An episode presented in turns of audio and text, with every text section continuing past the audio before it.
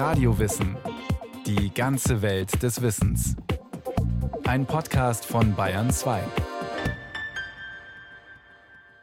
Eine neue Folge Radio Wissen. Bäuerin. Nur jede zweite Landfrau will sich heute noch so nennen. Das hat mit der Geschichte der Bäuerinnen zu tun und mit uns als Gesellschaft. Wir tauchen ein in 100 Jahre Frauengeschichte, in den Beruf Bäuerin.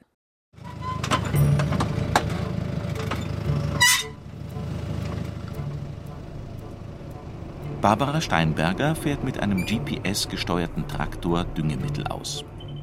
Was auf der Straße noch Zukunftsmusik ist, ist in modernen Agrarbetrieben gelebte Realität. Barbara muss nicht mehr lenken. Der Bordcomputer berechnet, wann der Traktor auf dem Feld wendet, um in den richtigen Abständen zu düngen. Eine riesige Arbeitserleichterung, denn Barbara kultiviert auf diesem Feld sogenannte Sonderkulturen wie Margeriten zur Samenvermehrung. Daher gibt es keine Fahrrinnen, nach denen sie sich ohne GPS einfach orientieren könnte. Bei unseren Sonderkulturen bauen wir keine Fahrgassen und deswegen ist es für uns eine extreme Erleichterung, weil wir von Haus aus wissen, wo müssen wir mir jetzt halt mit einer Arbeitsbreite von 24 Meter fahren. Weil früher haben wir das Ganze dann manuell ausgesteckt mit weiße flexible Stecker, damit wir halt wissen, wo wir fahren.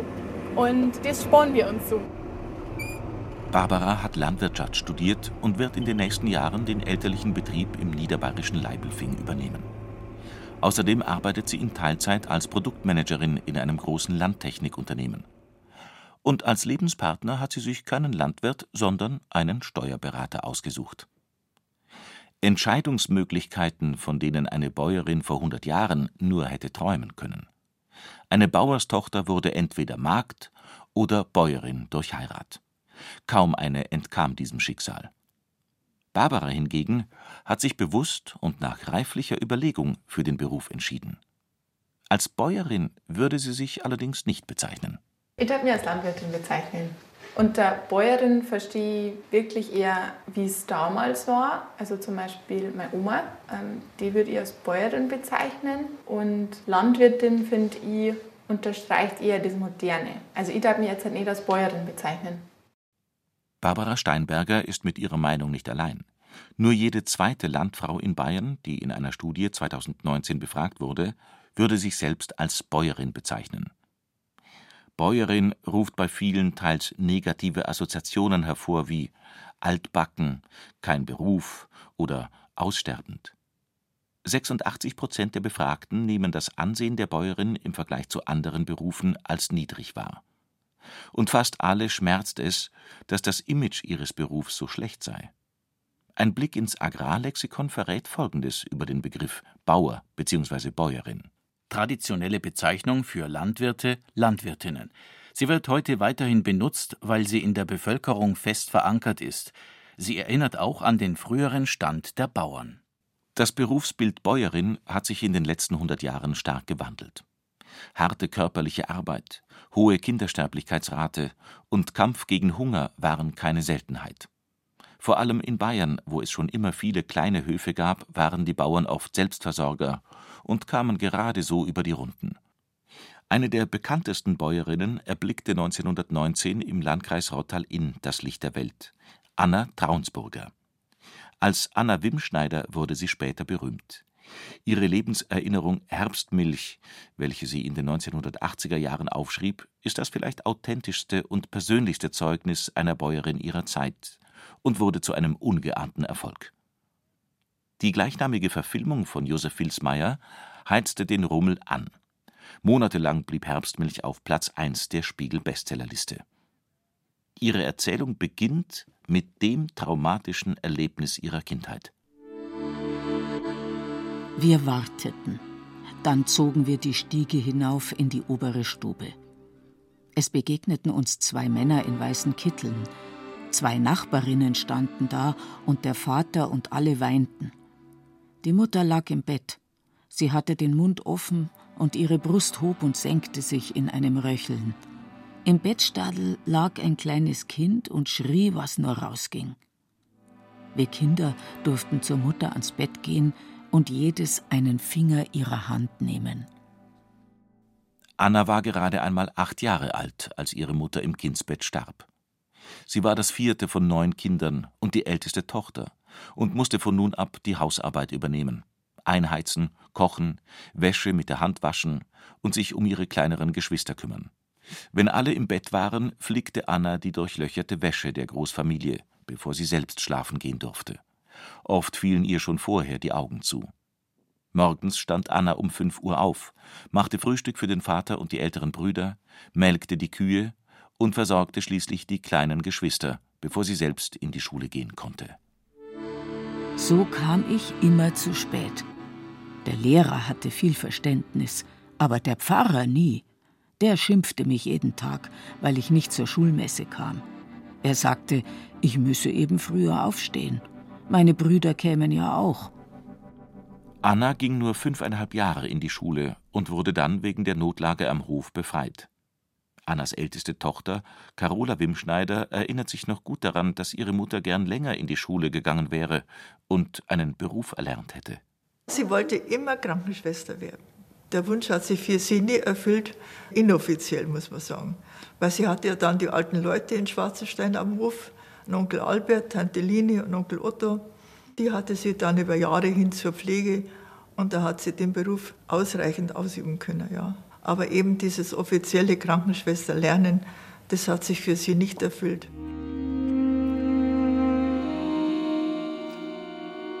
Frauen hatten in dieser Zeit kaum Chance auf Bildung. Sie haben oft ein bisschen lesen gelernt, ein bisschen rechnen gelernt, aber wenn sie nicht Mägde geblieben sind, sondern verheiratet wurden, muss man, glaube ich, fast noch sagen, dann sind sie sozusagen über Kinder bekommen, den Hof sichern, aber auch für die Arbeitskräfte sorgen, den Haushalt zusammenhalten und in der Sozialgemeinschaft funktionieren.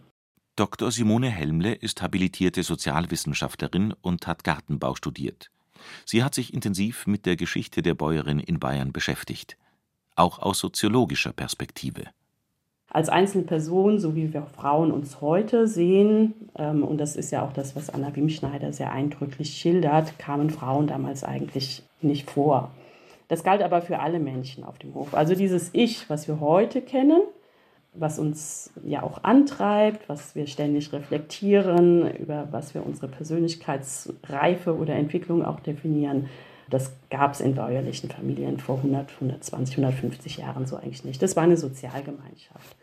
Eine Sozialgemeinschaft, die das eigene Überleben sicherte, aber aus der es auch kaum ein Entkommen gab. Für Anna war klar, um den Hof des Vaters zu verlassen, muss sie einen heiratswilligen Mann finden. Und sie hatte Glück. Mit 18 Jahren traf sie ihren Albert. Doch schon wenige Wochen nach der Hochzeit 1939 wurde er eingezogen. Und so fand sich Anna auf dem Hof ihres Mannes wieder mit vier alten Leuten, darunter einer Schwiegermutter, der sie nicht gut genug war. Im Sommer ging ihr Alltag noch früher los. Um zwei Uhr morgens musste ich aufstehen, um zusammen mit der Magd mit der Sense Gras zum Heuen zu mähen. Um sechs Uhr war die Stallarbeit dran, dann das Futter einbringen für das Vieh, im Haus alles herrichten und wieder hinaus auf die Wiese. Ich musste nur laufen.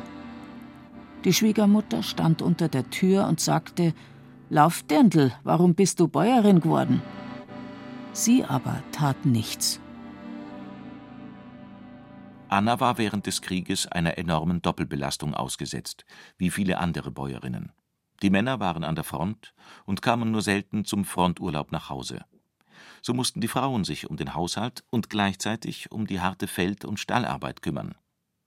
Als Anna auch noch schwanger war, erkämpfte sie sich einen sogenannten Betriebshelfer bei der Kreisbauernschaft, der von nun an mitarbeitete. 1944 waren fast die Hälfte aller Beschäftigten in der Landwirtschaft Zwangsarbeiter. In der Nazizeit nicht ganz einfach letztendlich darüber zu reden, aber in der Propaganda ist die Frau, insbesondere die Bäuerin, aber auch die Frauen im ländlichen Raum sehr stark überhöht worden. Man hatte eben die Vorstellung oder hat es eben so propagiert, dass diese Frauen gesünder, stabiler, belastbarer sind. Und das war in der Geschichte, zumindest in der jüngeren Geschichte, das erste Mal, dass Frauen ja in der Öffentlichkeit eine sehr starke Aufmerksamkeit bekommen haben. Also wirklich ambivalent zu betrachten. Teil der Propaganda, aber eben auch Teil der Aufmerksamkeit. In der Nachkriegszeit hat Deutschland vor allem ein Anliegen, die Ernährungssicherheit der Gesellschaft zu gewährleisten und die Wirtschaft anzukurbeln. Die Bäuerinnen leisten dazu einen beträchtlichen Teil. Ich war jetzt selbst wirklich nochmal erstaunt äh, zu sehen, dass eben in den 50er Jahren dreifach so viele Frauen in der Landwirtschaft gearbeitet haben wie Männer. Das geht eben auf die Berufstätigkeiten, die Zuerwerbe der Männer zurück und dass die Frauen eben insbesondere in den kleinen Höfen wie so eine Art Subsistenzlandwirtschaft gemacht haben. Dr. Simone Helmle hat vor allem ab der Nachkriegszeit die Bäuerinnenstudien und die landwirtschaftlichen Wochenblätter durchforstet. In den 50er Jahren war vor allem die Überlastung der Bäuerinnen und die Landflucht ihrer Töchter ein großes Thema. Dr. Helmle fasst es in ihrem Buch Bäuerinnen, Versorgerinnen, Botschafterinnen so zusammen. Bäuerin darfst du mir einmal nicht werden, sei der Ratschlag, welchen die Bäuerinnen ihren Töchtern mitgeben. Als wichtigste Ursache der Abwanderung der weiblichen Dorfbewohner wurde die überarbeitete Mutter und ihre ständige Übermüdung und Freudlosigkeit angesehen. Das waren auch die großen Themen, deren sich die 1948 gegründete Landfrauengruppe im Bauernverband annahm. In den 50er und 60er Jahren gründeten die Landfrauen die Bäuerinnenschule, das Erholungsheim in Oberammergau und den bäuerlichen Hilfsdienst.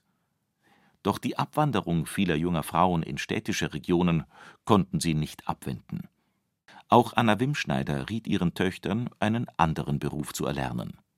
Carola erinnert sich noch gut daran, wie sie ihrer Mutter mitteilte, wofür sie sich entschieden hatte. Wie ich ihr das erzählt habe, da saß sie im Stall bei einer Kuh und dann habe ich gesagt, Mutti, ich lerne Krankenschwester. Und dann hat sie auf der Steier zum Kopf an die Kuh gelegt und hat angefangen zu weinen. Sie hat sich einfach nur gefreut. Währenddessen vollzog sich ein rasanter Strukturwandel in Bayern. Nach dem Motto Wachsen oder weichen.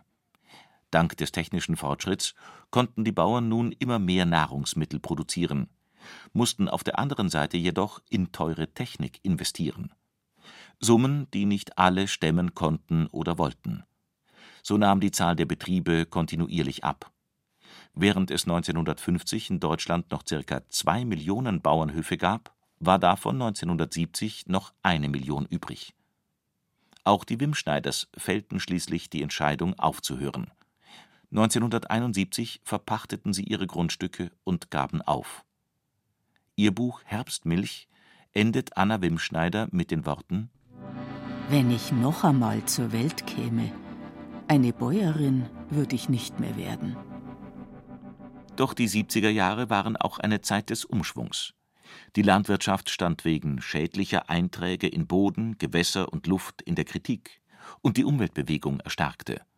Auch in der Landfrauengruppe tat sich was. Sie erstritt sich endgültig das Wahlrecht für alle Ortsbäuerinnen. Eine Landfrau erinnert sich in einem Brief an Dr. Simone Hemmle.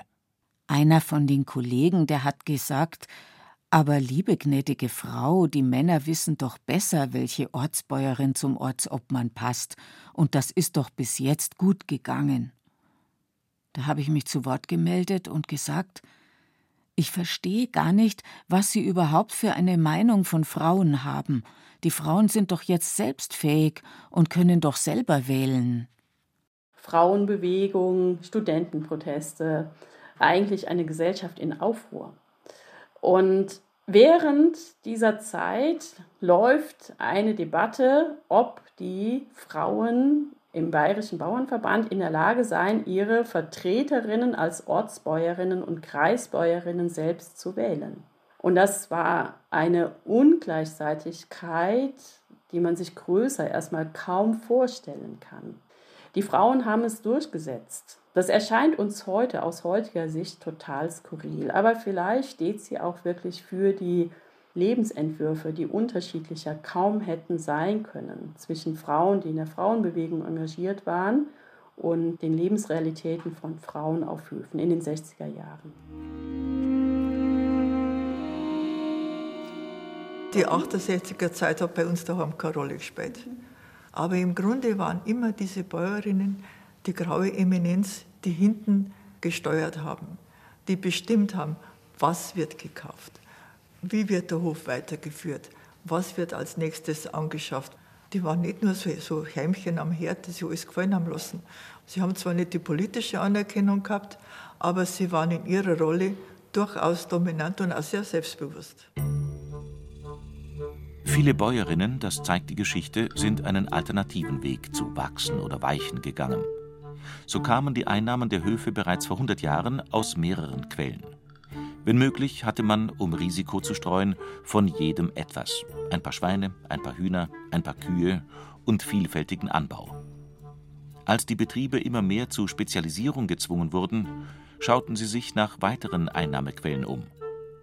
So vermieteten schon in den 60er Jahren viele Bäuerinnen Fremdenzimmer, in denen zuvor Flüchtlinge untergebracht waren. Bereits 1969 stellte die Landfrauengruppe in mühsamer Recherche ein erstes Adressverzeichnis der Höfe zusammen, welche Urlaub auf dem Bauernhof anboten. Durch den Kontakt mit den Sommerfrischlern entdeckten die Landfrauen in den 70er Jahren auch die Direktvermarktung der Erzeugnisse wieder für sich, die die Nationalsozialisten in den 30er Jahren verboten hatten. Das Standbein der Direktvermarktung. Das war ja äh, früher was ganz, ganz Klassisches. Andere Vermarktungswege gab es ja lange Zeit überhaupt nicht.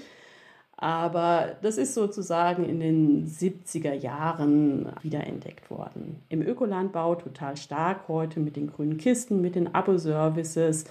Viele Höfe, auch konventionelle Höfe, haben Automaten, wo Eier, Butter, vakuumiertes Fleisch, Käse, Milch, solche Produkte eben gezogen werden. Heute haben diese ganzen Selbsterntefelder, Blumen, Erdbeeren eine relativ große Bedeutung. Und hier bei dieser Diversifizierung, da waren oft die Frauen die treibenden Kräfte. Und die Landfrauen brachten immer öfter eigene Berufe mit in die Betriebe und setzten damit so Impulse. Heute haben 60 Prozent der Landfrauen einen außerlandwirtschaftlichen Beruf, von der Gärtnerin bis zur Sozialpädagogin. Viele bringen ihr Wissen in den Betrieb ein oder arbeiten nebenbei. Heute würde ich sagen, es ist eigentlich nicht die Frage wachsen oder weichen, sondern es ist die Frage des unternehmerischen Geschicks. Und wie gestalte ich den Hof so, dass er zu den Menschen, die den Hof machen, mit den Bedingungen, die der Hof hat, das ist der Naturraum, aber es ist auch das Umfeld, die Nachbarschaften, Kooperationsmöglichkeiten, so dass es zu den Menschen passt, die den Hof machen. Laut Statistischem Landesamt geben zwar weiterhin viele Höfe auf, doch die Anzahl der Betriebe, die auf ökologischen Landbau umsteigen, nimmt zu. Wer heute eine Landwirtschaft übernehmen will, der braucht eine Zukunftsvision, eine Menge Wissen, Kreativität und Leidenschaft für seinen Beruf. Da fehlt es um. Also ich glaube, das hängt unmittelbar zusammen, dass man Bäuerin, das ist nicht ein Beruf, den man ausübt, das ist ein Lebensmodell. Ein Lebensmodell, in das Sabine Schindler, die sich heute gerne Bäuerin nennt, selbst erst noch hineinwachsen musste. Seit 2007 lebt sie auf dem Hof ihres Mannes in Nittenau im Landkreis Schwandorf. Eigentlich ist sie Sozialpädagogin und stammt auch nicht von einem Bauernhof. Doch wie das Schicksal es wollte, verliebte sie sich Hals über Kopf in einen Landwirt. Allerdings hatte ich wirklich einen Horror davor, eine Bäuerin zu werden. Ich sag's ganz knallhart, das war die Vorstellung, nur noch Stall, nur noch zu Hause sein, genau dieses Klischee Hausmütterchen und also konnte ich mir 0,0 vorstellen. Ich habe dem Martin zu der Zeit immer gesagt, solltest du mal diesen Nebenerwerbsbauernhof vergrößern wollen oder irgendwie einen Stall bauen, dann hau ich ab. Und das war zwischen uns ganz klar ausgesprochen. Und irgendwann kam er dann mit der Idee und mit der Vorstellung, er kann aber nicht leben ohne Bauernhof und er muss Landwirt werden, weil er in seinem anderen Beruf nicht glücklich sein wird. Und dann hat Gott sei Dank kam jemand vom Landwirtschaftsamt, die uns damals begleitet haben, auch mit dem Stallbau beraten haben. Und der hatte dann die zündende Idee mit dieser Erlebnisbäuerin. Und ob das nicht als Zusatzqualifikation, jetzt als Sozialpädagogin im Besonderen, eine gute Idee wäre, dass ich das als Nische sozusagen, als meinen Bereich hier auf dem Hof ausüben könnte.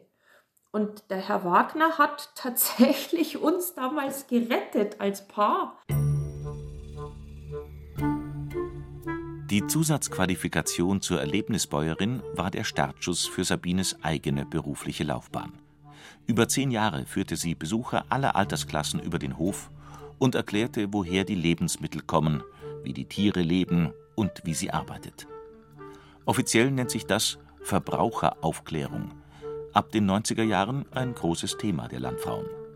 So fand etwa 1998 auch der erste Kindertag auf bayerischen Bauernhöfen statt. Schon damals ein unerwarteter Erfolg.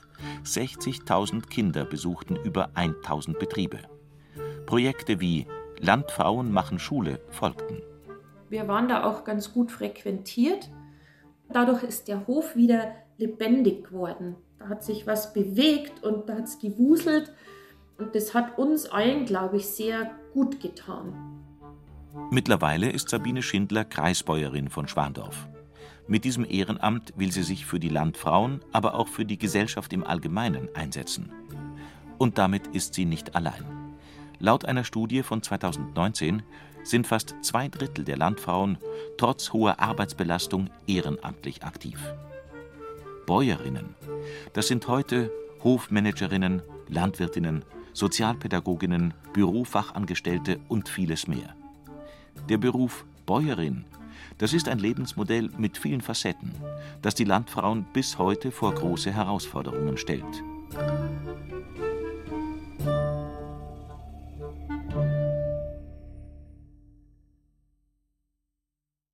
Bäuerinnen und deren Leben in den vergangenen 100 Jahren auf den Höfen. Julia Zantl hat dazu recherchiert. Ein ausführliches Porträt über Anna Wimschneider, die Bäuerin und Autorin von Herbstmilch, hören Sie in unserem Radiowissen-Podcast Anna Wimschneider, Naturalismus auf Niederbayerisch. Überall, wo es Podcasts gibt.